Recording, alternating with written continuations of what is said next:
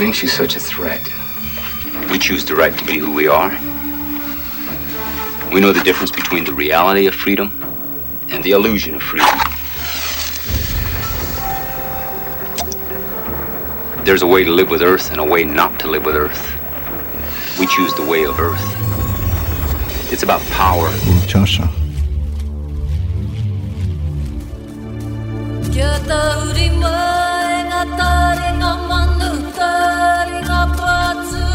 Chasha.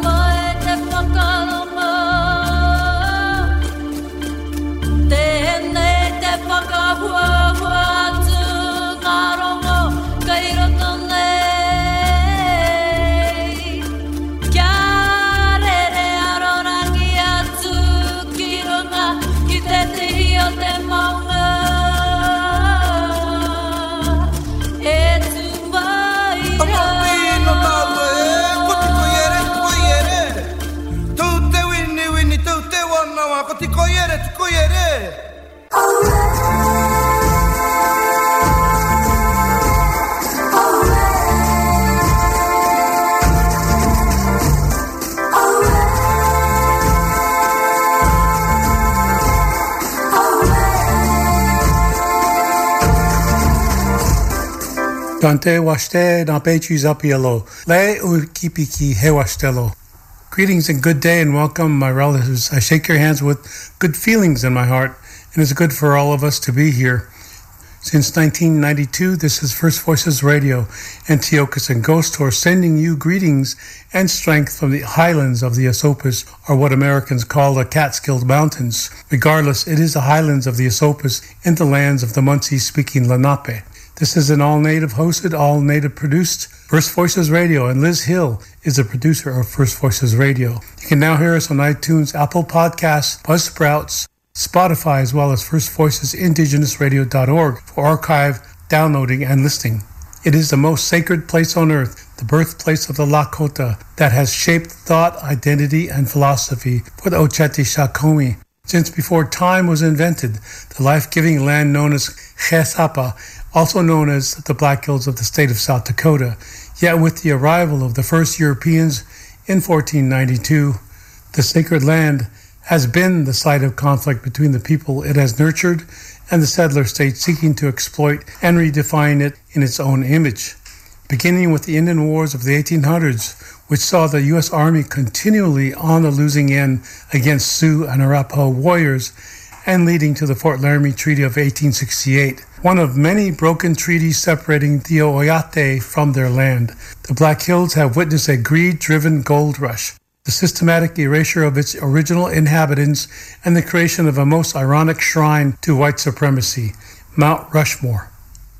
Lakota Nation versus the United States was directed by Jesse Shortbull and Laura Tomaselli, was written and narrated by acclaimed Oglala poet Layli Long Soldier and co-directed by Jesse Shortbull with Laura Tomaselli. This powerful new documentary is a searing testament to the strength of the Oyate and a visually stunning rejoinder to the distorted image of a people long shaped by Hollywood. First Voices Radio talks with Jesse Shortbull, who works with the Oglala Lakota tribal government, and we greet Jesse Shortbull. Chante washte na pechu zapielo. Uh, Thank you, Jesse. You know that that means what that means in Lakota, and uh, it's really good for us to be here and to do this interview with you and and as being part of the director, along with uh, Tomaselli. Yes, and how much it affected us. This Lakota Nation versus United States, and this branch of a larger history that most Americans don't know, let alone our own people. So it, it just intensifies the rest of the Lakota people like Milo Yellow Hair and others who know about that history from at least 1970, 1960 and before. What you brought out was the, the strengthening a lot of not just Lakota nations, but other native nations to really stand their own ground and be resilient to consistent onslaught of colonization. So I want us to delve into your involvement as far as bringing this film out. Oh yeah, thank you, Tiokasin. Yeah, So, would you give us a, a, sort of your your involvement, where it started, and what made you think about doing this film? Yeah, well, you know, I, I, it's part of, I guess, my creative process, which is um, I don't really set out to do anything uh, out of my own ambition, but I, I kind of open myself to possibilities. And every once in a while, uh, opportunity will arise. And if it feels like I should be a part of it or I should support it because I love stories so much, I'll definitely follow my intuition and just go forward. And and I think that's kind of how, uh, as much as uh, you know, growing up here in South Dakota, and and knowing about um, the issues surrounding the Black Hills, and hearing uh, my community members and relatives uh, speak on those things, I never felt that I was uh, qualified to speak on any of those type of subjects. However, I, I, think that for whatever is goes on in the creative process and the mystery that kind of surrounds that, I, I, had a part to play in trying to amplify some of the voices of the people that we have today. And there's a long list of people that are committed to, you know, a lot of these uh, subjects in the film. But, you know, we're just taking a small sliver of uh, what we have right now. And what that is that you talk about, we have right now as a Lakota nation is that we're very appreciative of, of what is still there and knowing that maybe there's a lesson to be learned for other Americans to see what we've been through, but now that they are going through, so to speak? Yeah, for sure. Um, you know, I think that my experience here working in the for the Oglala Sioux tribe and and working with uh, people that aren't too familiar with uh, South Dakota's indigenous nations or the Oceti Sakowin or any other tribes that have ties to this area, there's a real lack of uh, education and, and a real lack of uh, access point for them to try and understand um, the people that lived here and just even general basic facts. You know, a lot of people have a hard time wrapping around the how each tribe is unique to themselves, but yet still kind of fit under this complex system um, that can link together at any point, which is Oceti Sakowin. And, and, and, and I think that our education, you know, really done a, a disservice to a lot of those uh, non-native people. And I think that as we move forward, I know that in the state of South Dakota, you know, there's some concerns around uh, critical race theory and all of these things that seem to be under attack. But we can't, I'm a firm believer that we cannot just sweep something under the rug because it will eventually come out some way. A story will always survive. It's always embedded somewhere, whether it's in the land, in the Black Hills, or if it's in a person's memory, if it's a fleeting image of something that happened a long time ago, they'll always remain. And so, you know, if we want to try and improve our, our people's uh, quality of life, we have to confront the, the issues of the past. One of your guests our speakers, Mary Nagle at the Cherokee. Yeah. She talked about the past just being in the past, and that's what we wanted.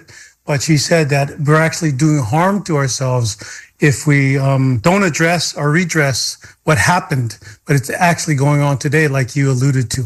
Yeah, yeah. And, and I think that you look at it as a nation and as an individual. If you have something that's bothering you, a wound that's festering, if you think of the nation as having a wound, you can't just ignore it. I mean, it, it will it will come about. And so I know that it's easy for people who don't believe in Lakota history or, or what how events transpired to just brush it under the rug as old history, old things that happen that are no longer relevant. But that's not the case. It's very much relevant and alive today. as it was uh, for our relatives, you know, over 150 years ago. So I, I can't buy into that logic that the treaty is just an old relic or a dusty piece of paper with no bearing. In American society, um, we have a lot of people that still proclaim, you know, that as long as our American Constitution is relevant, then our treaties are just as relevant as they are. Let's talk about the treaty, especially to the Lakota people, is uh, the Oceti Sakowin, the, the X mark, the 1868 Fort Laramie Treaty. And and one of your narrators, one of your contributors, Layli Long Soldier, said something about having the X mark, and there's a bodily reaction to that because the X marks the spot. And I want to take it into a metaphor that the X marks a treasure, the marking of a treasure in the middle of the 1868 treaty. Can you expound on that thought? Yeah, yeah. Well, I mean, it, it, it's it's really quite remarkable that a lot of our relatives, the foresight that they had, and and just you know how how they viewed you know their existence way further beyond than what probably American uh, society or government was concerned at the time. And I think that, yeah, that X, it, it represents a whole lot of things. And, and, and I think that going back to what I said about history and these events, such as the uh, individual who put their X on that piece of paper and how that those events are still alive because like Layli said, when we think about history or even if we are cut off from history, we still have a bodily reaction to um, the events linked to our past. And a lot of them are rooted in trauma because you think about that, our people went through warfare. And I don't think the American government realizes that long term impacts when a nation is subjected to the traumas of war. And I think that's kind of why my heart goes out to Ukraine because that's going to be a very long process of healing that needs to take place over there because of that brutality that can be found in the clasp of war. So when when we think about our lives, we were very healthy people. Uh, weren't necessarily plagued with diabetes and all of the physical ailments that we have today. I mean, I think a lot of that is an embodiment of mm-hmm. those events going back to the treaty and how that still affects us to this day. No, that's a good observation. Thank you for that. And if I could just add something, I know the X really meant something to me when I first read it way back in my younger days. The X, oh, that's a sacred Lakota symbol. You know, what is above is below. So maybe the X, without people knowing except a Lakota, or really putting it in like like the movie says and takes you forward into the seventh generation when uh, the grandson of Chief Red Cloud comes on and talks about he's the fifth generation and he's holding his grandchild uh, the seventh generation. What does that mean to people if they were just hearing us for the first time? Well, I, I think it's again that long term uh, viewing that uh, a lot of indigenous nations kind of had you, think in American society, I mean, it, it just kind of seems like we're consumed with what's now, what's in the moment. And, and I think that our culture, everything's driven about what you can do right now, how you can make yourself richer, how you can make yourself, uh, give yourself more opportunity. You don't necessarily think that maybe some of those things have ramifications for the future. You're just consumed about what happens right now and how you can better yourself for right now. And and to me, that was what this seventh generation thinking or the mindset that a lot of uh, our people uh, maintain is truly innovative because at some point we may have to, regardless if we're an indigenous person or not, we may have to start thinking that way um, if we can't control some of the things that are going on with the, the planet. So if we don't start kind of adopting that mindset and thinking about long term, we, we may be in trouble. I don't know, you know? Yeah. Let's fast forward now to the 20th century, where in 1980, they supposedly found that they were wrong and said, we're going to give you $105 million for millions and millions of acres. And basically, that 1868 treaty demarcation only in monetary award, but not the land back. So that takes us now into the modern day land back issues where even in 19, 2009, where Barack Obama issued this apology, but they buried it in sort of the Department of Defense Appropriations Act. And no one heard about it. There wasn't any, any natives there. Like in, in, in 1868, there were natives there. 1980, there were natives there. So could you take us into this present mindset that we have as Native people, especially Lakota people, and Mark Tilsen leading that with the land back issue? Yeah, yeah. Well, you know what I I really have discovered um, through this project and then through my work here with the tribe, there is a lot of curiosity. I think there's a lot of optimism for obtaining land back for a lot of the tribes. Probably you could maybe make an argument that it hasn't seemed as close as it has in a very long time. I think that even in 1980, the idea of getting any some sort of return of land may have still been very far away, despite the ruling and everything that occurred. I, I think that we still have a contentious relationship with the United States government and the Bureau of Indian Affairs. And there, there's a lot of room for some major uh, shift and and I think that looking at the land, um, we know that our people were very conscientious about managing their lands uh, throughout thousands upon thousands of years. And we know that the in just a brief amount of time, the level of unbalance that occurred from you know resource extraction, driving animal species almost to the brink of extinction, some uh, total extinction. In just a very short amount of time, there was a lot of uh, scar tissue that's left behind. And so I think that at some point, you know, those that can help move the return of land back will start to realize that if you take care of the land and you view it as something that you're a part of, and not just a resource, you know, good things will happen. And who better to do that than a lot of our tribes who basically were attacked for those kind of beliefs.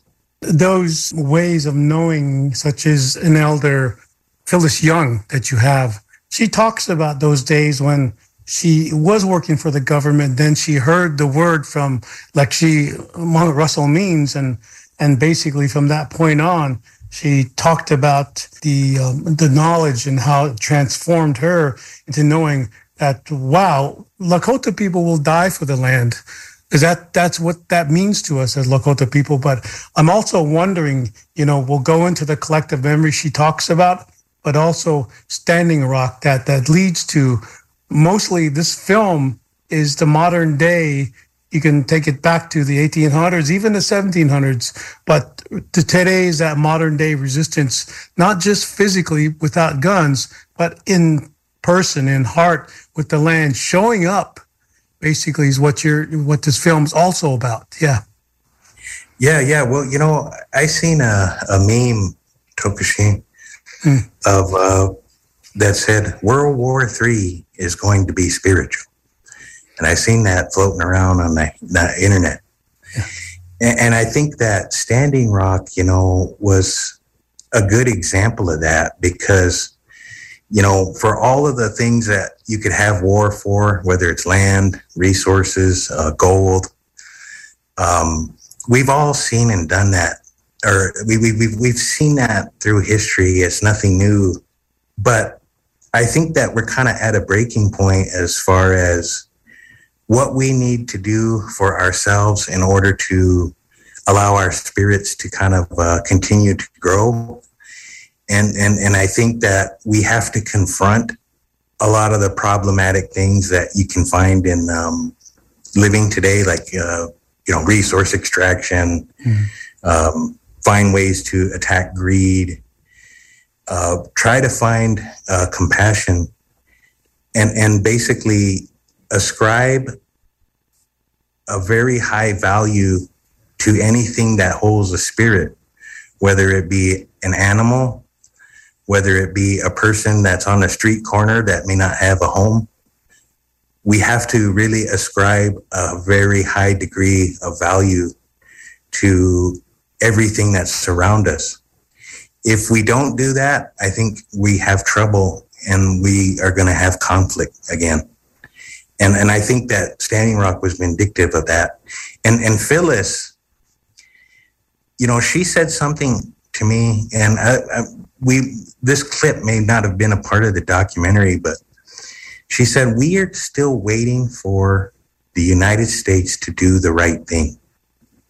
So all this whole time, Phyllis's grandma, uh, Phyllis's great grandma, all of these people, your relatives, uh, my relatives, everyone who has links back to those early days when uh, conflict uh, and bloodshed happened in our homelands. There has always been somebody waiting for the United States to do the right thing. And the United States really prides itself on um, honor and and all of these good things, equality. So there's still a amount that's due there's a totally a, a, great amount that's due. And then people ask, why can't you talk about anything good that the United States is doing? Well, yeah, it's hard to find. And I could talk about the people individually, yeah, human beings. But when it comes to the system, that put us in the box called reservations.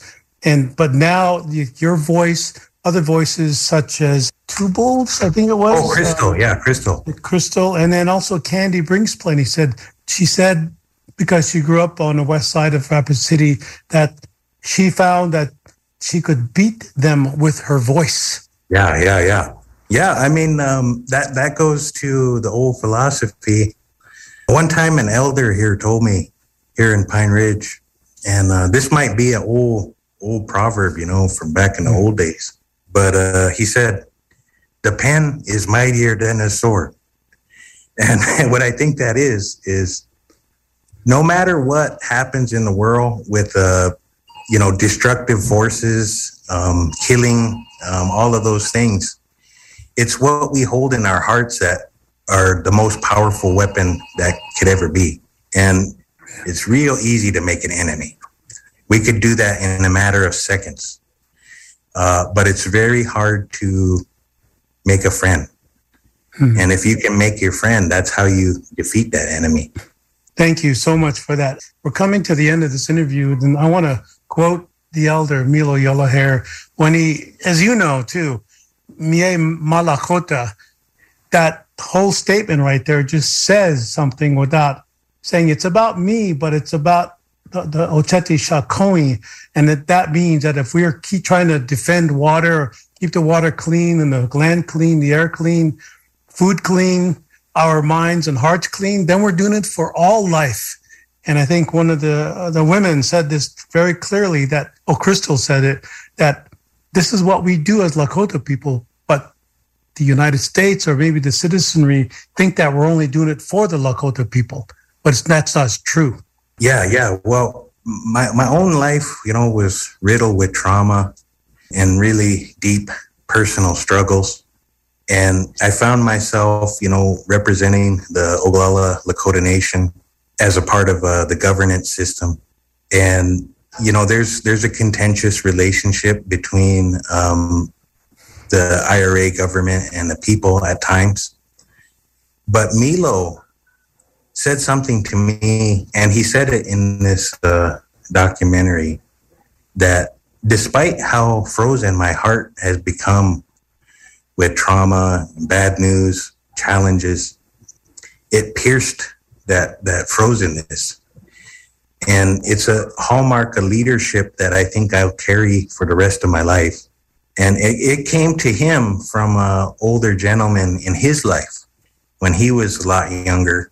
And he said to uh, Milo, even a dead dog deserves respect. And you think about American society and, you know, how fast paced everything is. And uh, a lot of times, even like a dog or a, a, an animal can be considered, you know, lesser than. But him saying that, that even a dead dog deserves respect, that means to me, in the position that I am in, that no matter who I encounter, whether or not I may be in a better position than them, I may have more things than them, that I always remember that every individual that I encounter uh, deserves respect because they have a spirit, and and to to really do my best to try to help them, and and that's the greatest gift that I got from uh, Milo as I go forward throughout life, and and I really wish that you know United States leaders. I know that there's a lot of uh, rhetoric going around, a lot of mudslinging, uh, misinformation. But if they can fundamentally ascribe to a higher degree of compassion towards all people and, and all things that are alive, I think that that would really put all of us in a better position, you know. Well, I want to thank you very much, Jesse Shortbull, and to Laura Tomaselli for you all bringing this film, Lakota Nation versus the United States. And it, it's just an honor to have young people such as yourself bringing and keeping that that seventh generation, that dream that we all have innately, that you know there will be a continuance of our people because it's our prophecy. We'll we'll be here forever as indigenous people. So, but it's an honor to have you here, and thank you for your time. I know you're a busy man. And oh, thank again, you, Mr. Ghost Horse. Yeah, yeah. Thank you yeah. so much. I appreciate it. Yeah, where, where can we see this? Where can uh, anybody see well, this? We're working on that right now. Um, we do have a, a, a, another film festival in Traverse City at the the end of July, but we're also trying to um, get it to a streaming uh, service so that we can get you know more eyes on it. And then, of course, we'll still be continuing through the festival circuit with. Uh, I think the most uh, pertinent would be to get it to uh, people here back in the home state, their homelands, the Dakotas, mm-hmm. you know. Good to see you, man.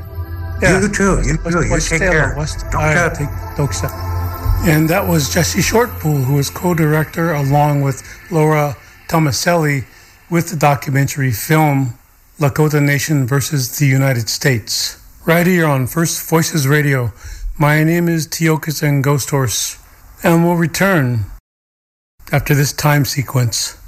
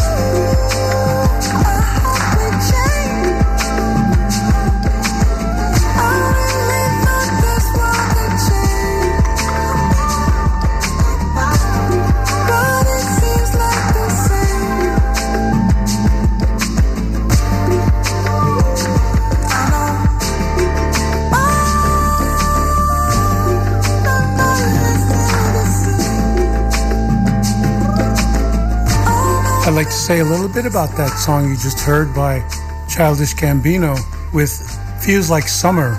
It's really a climate change song if you listen to the words and how we have arrived at a dire situation where kids don't listen to the parents. Maybe the parents don't listen to the earth, you know, and we all want to change, but no one is really changing because we're expecting others to change instead of ourselves. So it's really about the message in the music. Feels like summer. This is First Voices Radio. My name is Tiokasin Ghost Horse. And now we move into the second half with Dr. Tink Tinker of the Osage Nation, or Wasage, who talks about the reality of his people, who were the richest people per capita in the world in the 1920s, after oil was discovered on land where they were forcibly relocated, and some thoughts, and offering some thoughts on the upcoming movie Flowers of the Killer Moon, based on the same book. He is a Clifford Baldridge Emeritus Professor of American Indian Cultures and Religious Traditions and an activist in urban American Indian communities for four decades. And he joined the faculty at Iliff School of Theology in 1985 and brought an American Indian perspective to this predominantly Euro Christian school. Chante Washte na Pechis Apielo Tink Tinker, and as a part of history that should not be ignored or even forgotten in history you may not even heard of when it comes to the Osage Nation and what is now the state of Oklahoma. And the to the listeners who will be hearing part of this story and sort of a background uh, of a larger tale, the Osage tribe were driven off their land, so to speak, or maybe they just moved, but we don't know that true story. And were forced to move into Oklahoma when a valuable resource was discovered, a dark plot to exterminate the Osage was initiated. And this is the part that we don't know about. We think that all the natives were crammed into the U.S. state of Oklahoma, but there's a bigger tale behind that part of northeastern Oklahoma with the Osage Nation. And Tink Tinkers is part of that nation, and he's Osage. And I wanted to hear more about what really happened back in the 1920s and even before that, Tink. So if you could take us through the historical value of your nation uh, and how it got to Oklahoma into that situation that happened in the 1920s with the discovery of what they thought was bad land on top and they probably figured you all would, were going to die off and but there was something underneath it that they needed so bad and that that history of oil that came out of the land and still continues to come out of the land of Native people here within Turtle Island. So, Tink, welcome to First Voices Radio. And there's a lot of lot of questions in what I just asked you. So please start where you want. Yeah. Yeah, the Osage Nation ended up in Oklahoma after being forced to give up what is today the entire state of uh, Missouri and a big chunk of Kansas. In 1872, we were on the final reservation, we thought, in southern Kansas on the what they called the Osage Strip. But that wasn't good enough as uh, white settlers began to squat on Indian land on the Osage Reservation instead of doing their duty uh, by treaty and running off the squatters. Uh, the U.S. government uh, moved us once again, this time down to Oklahoma. It's a was originally a 1.2 million acre reservation along the Arkansas River. w- with a line coming north out of Tulsa and uh, cutting across the across the north, the boundary of the modern states of Oklahoma and, and Kansas. So it's a good sized chunk of territory. We were relieved of most of that land after they discovered oil on our reservation uh, in the late 1800s, 1890s. But by the 1820s, when uh, this book, Killers of the Flower Moon, was written about, oil was big business in Oklahoma, big business on the Osage Reservation. And, and there was a lot of money flowing into Osage bank accounts. To ensure that Osages dealt with their money in a good way, each Osage was assigned a white guardian, usually a lawyer, who took a big chunk of all the Osage money each year as it came in in order to manage Osage funds. And then any Osage who wanted to go to Tulsa and shop, think about this full grown human beings, adults, had to go to their guardian to ask for spending money to go shop in Tulsa. It was a, a most demeaning system, but one intentionally invented in order to relieve Osages of excess wealth and put it in the pockets of deserving white Christians. Well, even that wasn't enough. By the late teens, many Osages began to mysteriously die, and their interest in the oil monies was then passed on as inheritance, sometimes being inherited by white creditors or white guardians or even white spouses. In other words, it was liberated from Osage people entirely and put into white hands. So that most of that great Osage wealth didn't end up in Osage pockets at all. Once white people began to figure out they could marry Osages and control Osage wealth that way, they also figured out they could kill their spouses and, as surviving spouse, inherit that Osage headright. Well, this book by David Grann at least picks up on some of that, although not much of it. He picks up on one celebrated case that was, in fact, investigated by the FBI but what people need to know about his now famous book, Killers of the Flower Moon, in my opinion, is it ain't about Indians. It's not about Osages. It's really an FBI thriller novel about the founding of the FBI. It's about Tom White, the FBI agent, and, and uh, Hoover, the director of the FBI. And if you want to know more about a romantic version of how the FBI got started, you can read that book. You won't learn very much useful about Osages, even though I'm the odd man out, Tiokasin. Most Osages love the book because not much has been written about us, so that at least we get credits for being mentioned in this book. Uh, the the murders included the murder of Bill and Rita Smith, their home was blown up in Fairfax on the west side of the Osage Reservation, uh, about a block from where my father was growing up. My father was just a little tyke at the time, but he remembers then growing up playing in the rubble uh, of the explosion of that house. And what we know now is that it was uh, Bill Smith's uncle who designed the bombing of his house so that he could inherit Rita Smith's oil money.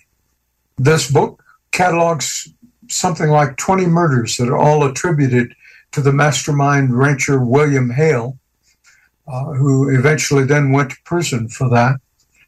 But the truth is, and the book only mentions it in passing as a possibility, there were hundreds of Osage people murdered back in the 19 teens and 1920s in order to gain access to Osage oil monies. So that Osages look back at that period and call it the reign of terror, fear, post traumatic stress syndrome, and Osages still live with that today because they live with the memories of that. think I went to school when I was young.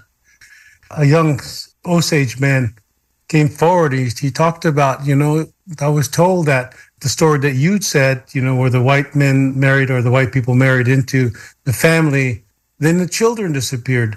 But he said some of those children were shipped out to, at that time, Haskell Institute and other boarding schools when they're very, very young, basically to, you know, get rid of the inheritance that these young Osage children had. And they were never heard from again. So he related it back then that that was part of the disappearance of the, the, the inheritance of the children very young and that, that this disappeared and that was easier for the white males to get rid of the spouses who were Osage women and then pick up the land that way. They were swindled. And that's how a lot of oil companies got started back then. Could you lead us into that history? Yeah, the two major oil firms that interacted with Osages, and there were many more, but the two big ones were Conoco and uh, Phillips Petroleum. Conoco was uh, on the west side of the reservation uh, out of Ponca City, uh, and uh, Phillips was on the east side of the reservation in Bartlesville, Oklahoma. And they dealt extensively with Osages in terms of the disposition of Osage oil resources and ensured that they got the best deal on on those uh, what white people call resources, and they're still major players uh, in, in, the oil market today. Conoco and Phillips have combined. It's now Conoco Phillips, uh, and their headquarters has moved from Bartlesville uh, down to Houston, but nevertheless, you know, they still control much of the oil welling, oil well production in Osage County. And that's all Osage oil. And is it true that one time your people were the richest people in the world per capita? And as a native person, that even though they had money, this didn't equal to the, equal access to privilege. That's right. That's right. And, and we're told we were the richest people in the world per capita. But having access to that money and having that money are two different things. It is true that Osages uh, learned to uh, live high on the hog back in those days, more so than today. There, there were a lot of Cadillacs and Lincolns and, and Packards and big automobiles. And an occasional famous story then becomes universalized for all Osages. But there was one Osage uh, uh old man who uh, didn't realize you had to put gas in a car. So he'd drive the car after he bought it uh, and drive it until it ran out of gas. And he'd walk back into town and buy another car with a full tank. but see, even the invention of money is imposed upon us as a colonial device of control because we had no need for money uh, on, until until it's imposed on us, and now we can't do without it when we get to a point of even other natives being affected by wealth, um, what goes out the window once we have money? And we all have that like money crazy and we forget who we are. And and uh, that has happened through the education through even settlements. And i think a lot of yeah. tribes have gotten settlements and they threw out their culture. And then all, all of a sudden they're they're good americans. That's right. That's right. It happened that way among osages once money started flowing in, all kinds of other traditions were forgotten, left behind as old fashioned. Osages began to believe what the missionaries told them in boarding schools or in, in reservation schools. They needed to let go of that stuff. So today, among the Osages, there's a common theme that our elders told us to put that away. And that's why they don't hold on to any of those old ceremonies or that ceremonial language or the language itself until now, all of a sudden, when it's almost too late, they want to rescue the language and save it. And unfortunately, what they're doing, too many Osages, is learning Osage as a new code for English. In other words, it's not Osage, it's Osage words in order to express English language thinking so that uh, you know one one friend of mine uh, was very proud that he had translated uh, uh Jesus loves me, this I know, into Osage. Wow. And and unfortunately that reaches a bigger complexity because a lot of languages are being so-called saved. Well, they have a savior mentality behind it with that idea that you know we're not going to survive if we bring that old meaning, the deeper meaning, the quantum physics meaning into the economic jargon, jargon as you you would indicate in English. Even the logic behind it is gone, and so now we have this other logic that says that we aren't valuable unless we attain the the privileges and standards, the quota of the West. And I think that is another really good program to look at. Right now, well, we say just part of that process. If I can huh. just add this much, are these uh, this reign of terror, these the, the, this the, these murders back in the teens and twenties a century ago, uh, and, and the post traumatic stress that resulted from that.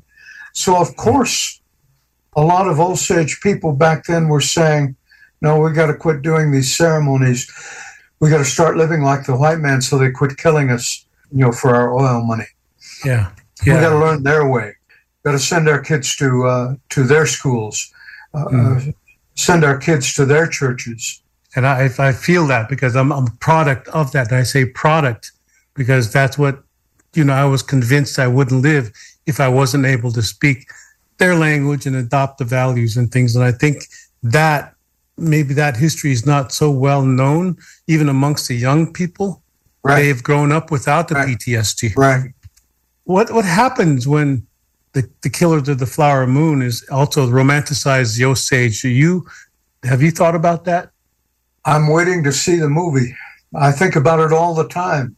I actually uh, talked to our principal chief about it early in the uh, the making of that movie, and he was on top of it to a certain extent, trying to get uh, uh Scorsese and company to pay attention to Osages and to make sure they filmed it on Osage land because they were looking for another setting besides besides the Osage Reservation to film the movie, mm-hmm. which would have been a crime, I think. I know that uh, my brother had a speaking part in this movie. Uh, at the beginning of the movie, I think is his part, uh, and he told me that the and he was speaking to speak Osage, and he said to me, it was made up Osage. Completely made up Osage. And and he's a Hollywood guy. Hmm. They weren't paying him to write script. So I said, No, I didn't correct it. I just spoke the script they gave me. wow. Wow. because they didn't, you know, they handed him a script mm-hmm. and, and didn't pay him a consultant fee to do the, the, the translating. So, is there any good that's going to come out of this? Like you said, wait to see the movie, but you've read the book. You know, sometimes, often the book is not as good as the book or a movie, or like you know, vice versa. Well, I'm hoping the the movie is actually better than the book, but it, we'll have to wait and see. It's yeah. really hard to say. As I said, the book is an FBI thriller. It's not about Osages. Osages are just the foil for the book.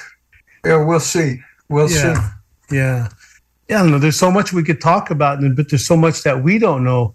Um, the public or Native people about the Osage. We just think that, oh, those Oklahoma Indians have it good down there, much better than the rest of the world because because we don't hear so much. But I think, you know, when, when I'm thinking, wow, in the history of the Osage, where you were in Missouri in that area, and that beautiful land, and he put you way out in Oklahoma, which is still beautiful land, but it's almost um, you're still there. And I think about Osage are still there. I could say that about any tribe, any nation, they're still there. We're still here, and I run into a lot of people who often dismiss that, and even ask, start, you know, confronted with, "You're still here."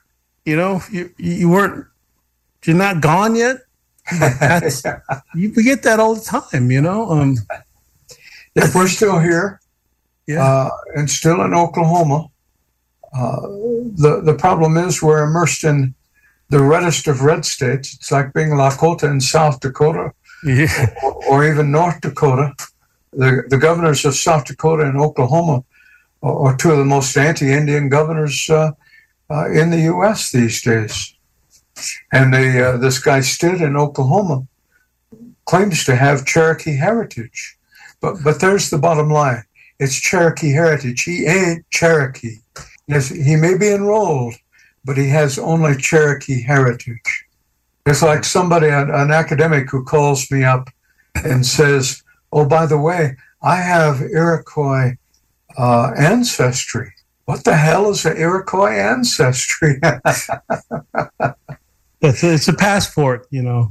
Yeah, but, well, it not even a it isn't even a nation. It's a confederacy of these days six nations. Yes. So yes. Uh, are are you Onondaga or are you Mohawk or Cayuga or Seneca? What are you? yeah. And who are you related to within those? Yeah. Who's your one, grandmother? Yeah. That's right. That's right. Well, Tink, it has to be a short one, but I'm glad that you were able to come in and do this. And I know there's so much more we could talk about, and we will. I always enjoy talking with you, Tiokasin.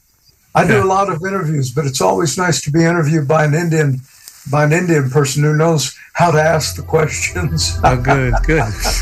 Thank you, Doxa Ake Wachingtelo Tink. Good to be with you. Gakuna. Dr. Tink Tinker of the Osage Nation or the Wasage Nation here on First Voices Radio. My name is Tiokasin Ghost Horse, but I want to thank you all for being here, and I want to just bring up some something that, excuse me, I, I post once in a while too. This thing called Spacebook or Fake Book or Facebook or Meta or whatever it's being called these days. And someone asked me, What do you think about artificial intelligence? Since I have a few minutes here. And I wrote something early yesterday morning because I woke up with this thought and said, How do I say this in English? And Malcolm, you might want to tune into this too. But the danger, saying God consciousness, and the danger of AI or artificial intelligence is that humans become unaware of its damage to reality. However, soothsayers of AI often declare biopsies of extraction, which result in consequential damage to Earth's indigenous cultures and nothing more than post mortem examinations. Anthropocentric technology is a means to an end and a violation of natural law. It is defended and rendered to fit the binary, to codify and gentrify anything indigenous. AI is an addiction, nothing else but an invention of the ongoing hollow phrasing of the same relentless advancement of empty evolution. You are no longer present here, but you are expected to track algorithmic reaction. And my response to that is if they could invent artificial intuition, maybe we'd be talking. you think? You think? Artificial intuition, but that doesn't go together. Nah, it doesn't. It's, doesn't, it doesn't it's so, like jumbo shrimp or something. I want to go a little bit, maybe 30 seconds back to what Jesse Shortbull, the first interviewee from Pine Ridge, the Lakota young man, who is the vice chairman or vice president of the Oglala Lakota tribe, who said that the Third World War, so since they have taken everything from Native people, mm, land, materials, and continue to take extraction, even our ideas, that there's nothing left for the native people to take, be taken from us. So he said, so now we see what they think war is, but we know exactly what what war is, and right now it's about a spiritual warfare. That they're coming to get your energy, so we'll create distractions like war matters over in Ukraine and other places because they want you to think that's the way conventional war is.